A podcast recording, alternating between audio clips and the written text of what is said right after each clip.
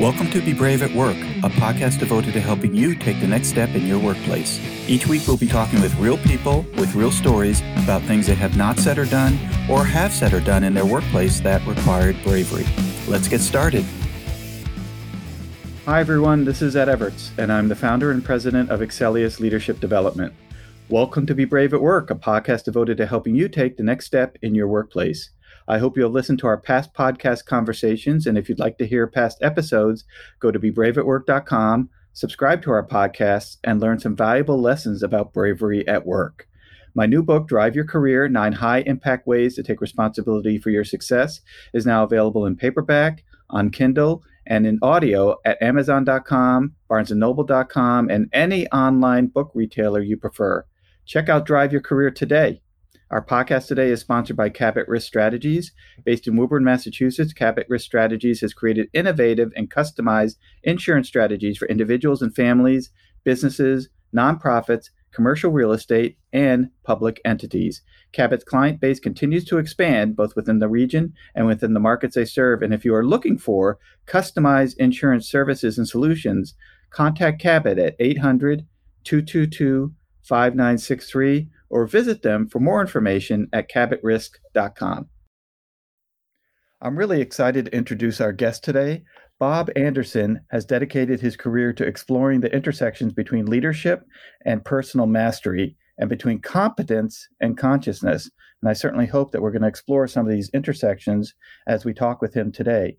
He is the creator and author of the Leadership Circle Profile, an integrated and innovative leadership assessment tool. Bob is a true pioneer in the field of leadership development and research.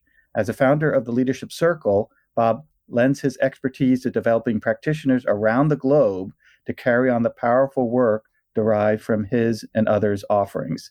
In addition, Bob recently co authored per- Mastering Leadership, an mm-hmm. integrated framework for breakthrough performance and extraordinary business results, which I have read and I have loved, and Scaling Leadership, building organizational capability and capacity to create outcomes that matter most. Welcome to Be Brave at Work, Bob. Thank you, Ed. It's wonderful to be with you. The Leadership Circle profile, I should tell folks, is a new tool in my toolbox. I recently became certified to use this with clients, and I absolutely love it. And you know, I think it would be great, Bob, for you just to tell folks in uh, in a way how that profile came to be. Well, I had spent. Um, well, we could start way early, but I'll start somewhere midstream. I had spent 20 years uh, really working uh, integration of deep underlying models, trying to integrate all the best research and theory and stuff in the field.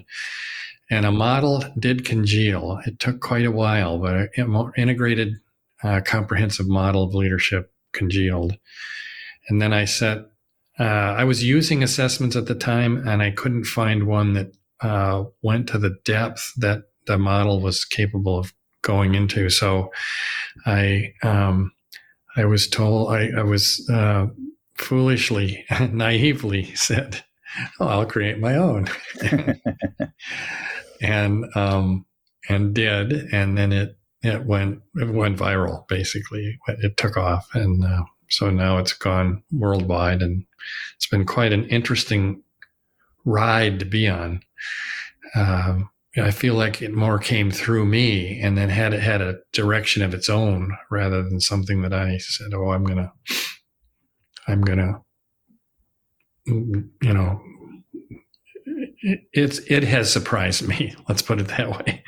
Well, to no uh, to no great surprise to us that are interested in using the tool, and you use the word congealed, Bob, mm-hmm. a couple of times, and mm-hmm. I'm wondering what you mean by that word. It sounds like it's something that you weren't purposely trying to do, but kind of came together in some ways on its own. Well, I was purposeful. I I think probably more in looking back, I realized it wasn't until I met Bill Adams. Bill sat me down when he went through the certification years ago. Bill's our, my partner and co-author. He says, "Bob, I don't think you know what you've done." And I go, "What do you mean?" He says, uh, "You've created the first fully integrated model of leadership that I've seen in the field." and I was flabbergasted. I I was I, literally I just sat down. I like what? Uh, so at one level, I didn't really know what I was up to. And at another level, I was like a dog on a bone. and I remember when it congealed. I remember when I uh, started into the research, which is written up on a, it's in our book, but it's also in a paper called um, The Spirit of Leadership on our website. Uh, I came across the work of Bob Kegan uh, and adult development, stages of adult development. And when I read his book in Over Our Heads, it reframed the entire body of work. And the whole thing, uh, the whole uh, model went to a higher level of structure and order and integration. And then I knew, I knew at that point that I was onto something. And that's when I started to work on the assessment. So, what are a couple of the differentiators that you might identify, Bob, in the leadership circle profile? What makes it the best tool that Bill Adams said he's ever seen in the marketplace? You know, what is it that it does a little bit differently or helps people see a little bit differently that other models may not? Well, I once got a call out of the blue from one of the leading assessment developers in the country. I won't mention his name. And uh, he says, you know, how's it going trying to integrate a behavioral competency assessment with a, a deeper um, psychological assessment about your underlying beliefs? How's that working out for you? And interesting in light of your bravery uh, theme, he said, I've never had the guts to try that. and I told him it was working out really well. And so that's part of its uniqueness is that it, at one level, at the face level, it's a very thorough behavioral inventory, looking at how you show up in ways that really are effective and proven to be by the by the research um, in the field, uh, leadership competencies that are highly related to effectiveness and leadership and business and business outcomes and so on. But it also juxtaposes that with um, a set of reactive strategies or behaviors that you might run that interrupt or impede those uh, creative competencies. And that inter the dynamic interrelationship between those two is very um, insightful for people. And then what then behind that um, so that's the behavior level. Behind that, um, each of those behaviors is mapped to a set of assumptions. So it maps your outer world, how you're showing up in your outer world, with how you've organized your thinking at the inner world. What assumptions are you running that are on autopilot that you've that are well ingrained, maybe working for you or maybe not? And so it invites immediately a level of reflection that's unusual. The third thing that's unique is it maps patterns.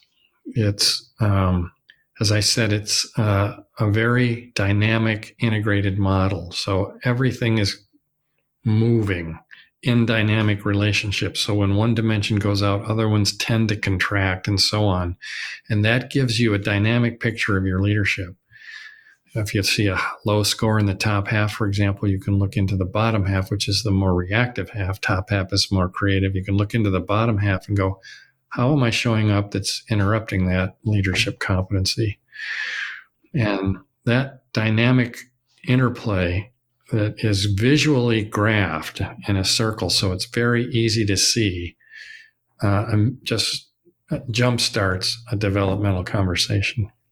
Well, I love this concept of how do I show up as a way of thinking about yourself as a leader. I don't think most leaders, I know I never did when I was a leader in corporate America, asked, you know, asked myself, how am I showing up or anyone ever did that. Uh, you know, what's the impact of that? You know, when someone asks themselves, how am I showing up or how are others experiencing me in the workplace? You know, what, what is it that they are seeking? Well, I, th- I think, um, at, at, at, one level, we all want to be effective.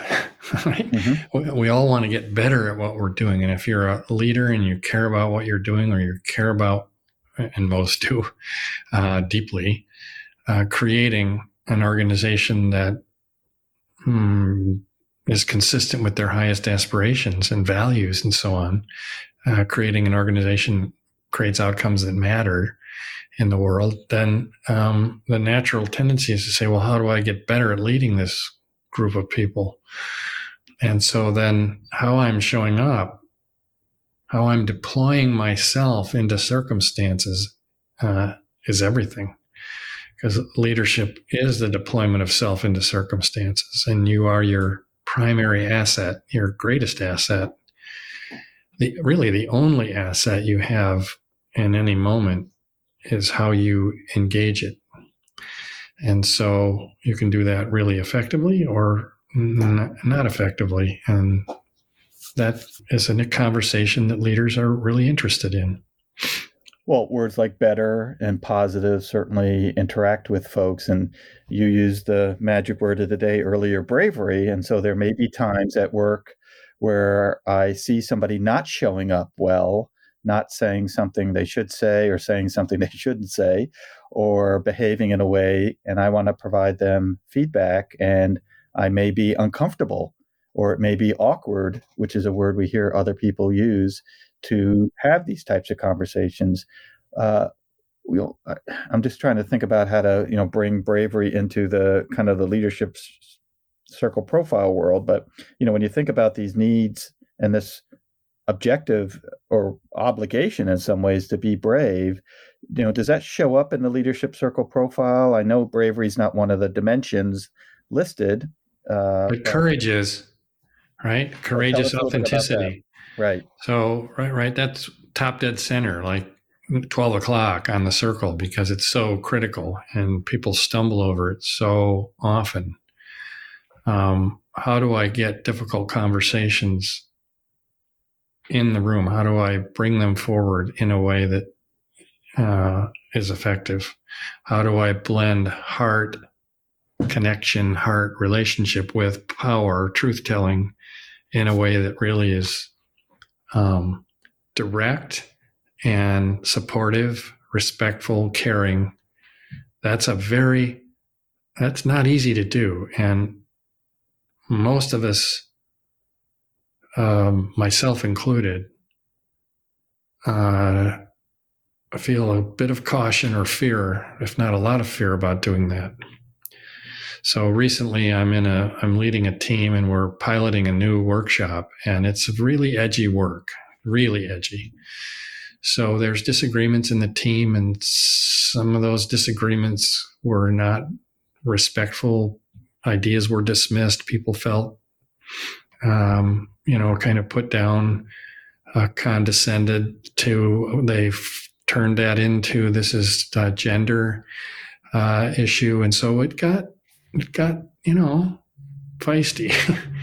and people were avoiding it, not really. And I just, and I had to, as a leader, step in, which was a scary thing to do the day before a workshop launch or you know in one case it was literally the day before we were going to go live and i'm going we're not going into this session tomorrow um, unaligned. So there's air we have to clear here. And we had an extraordinarily beautiful but hard hitting conversation.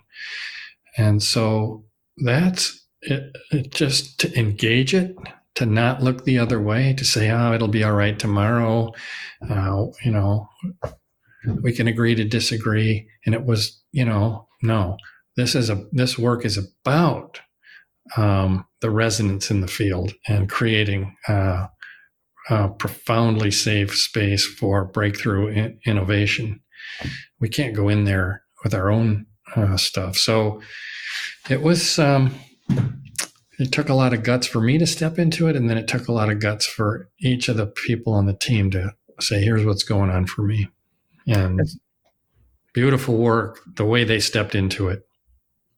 Well the uh, outcome honors the entry right? When you do something you know oftentimes people say the best thing to do is the hardest thing to do.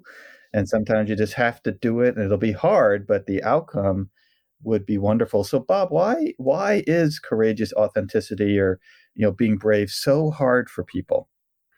Well that gets into the structure of the whole reactive half of the profile. And in the reactive half, when we're operating that way, we're usually operating um, from fear.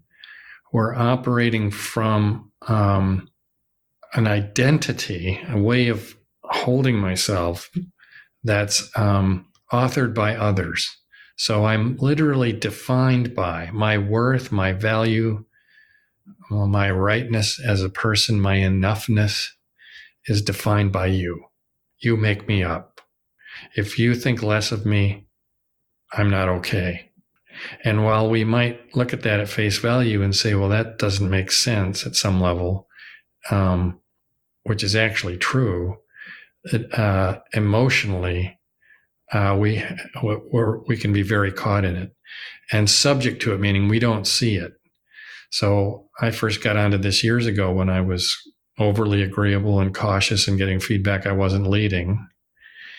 And as I dropped into it, this is when I first got onto the, the to the model. I first started like, okay, there's was I realized I want to lead and I got to have everybody like me that to risk disapproval, especially with people above me, was a non starter.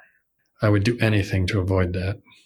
And that limited my leadership. So, in lots of ways, decisiveness, constructive challenge with people I was hired to consult to, um, you know, telling the truth in ways that could be heard. Uh, I backed away from those conversations. And on the leadership circle profile, we call that complying. I'm overly nice, overly agreeable, swallowing my voice as a play not to lose strategy. And it's excessively cautious.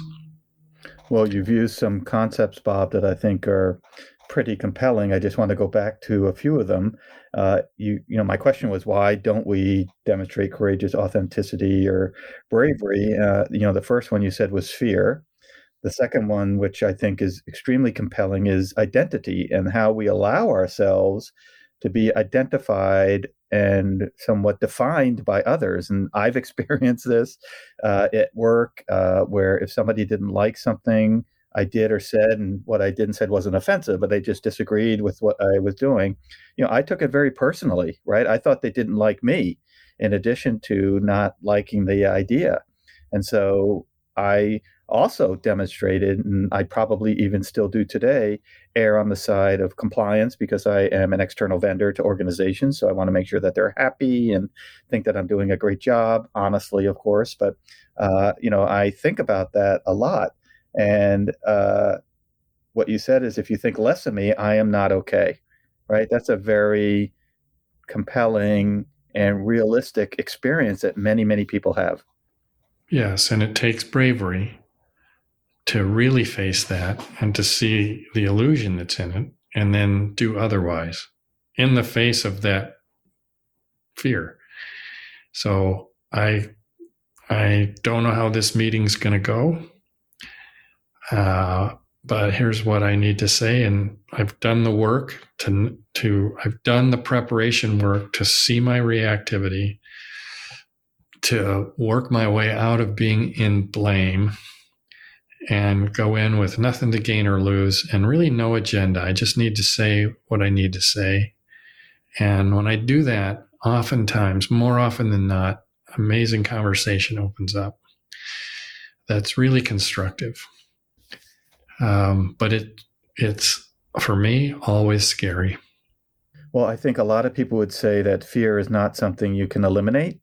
That fear is a natural you know DNA based type of human uh, experience, and that uh, even the greatest heroes of the world would probably tell you that of course I was fearful, right? I was fearful for myself, for the people that I was with, etc. But we kept moving forward because we needed to and had to and wanted to. We're going to pause in our conversation with Bob Anderson and ask that you join us on our next podcast publication when we will continue our conversation with Bob and his thoughts about bravery at work. And to our listeners, thank you for joining us today, and we hope you join us on our next podcast conversation as we further explore being brave at work.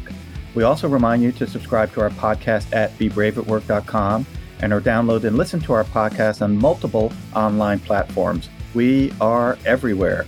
Our podcast today was sponsored by Cabot Risk Strategies, whom you can reach at 800 222 5963 or visit them for more information at cabotrisk.com. And a reminder to check out my new book, Drive Your Career Nine High Impact Ways to Take Responsibility for Your Own Success, which is available in paperback, on Kindle, and in audio everywhere online. Do you have something to say, yet are not saying it? Do you have something to do, yet are not doing it? Now is the time to be brave at work. Have a great week.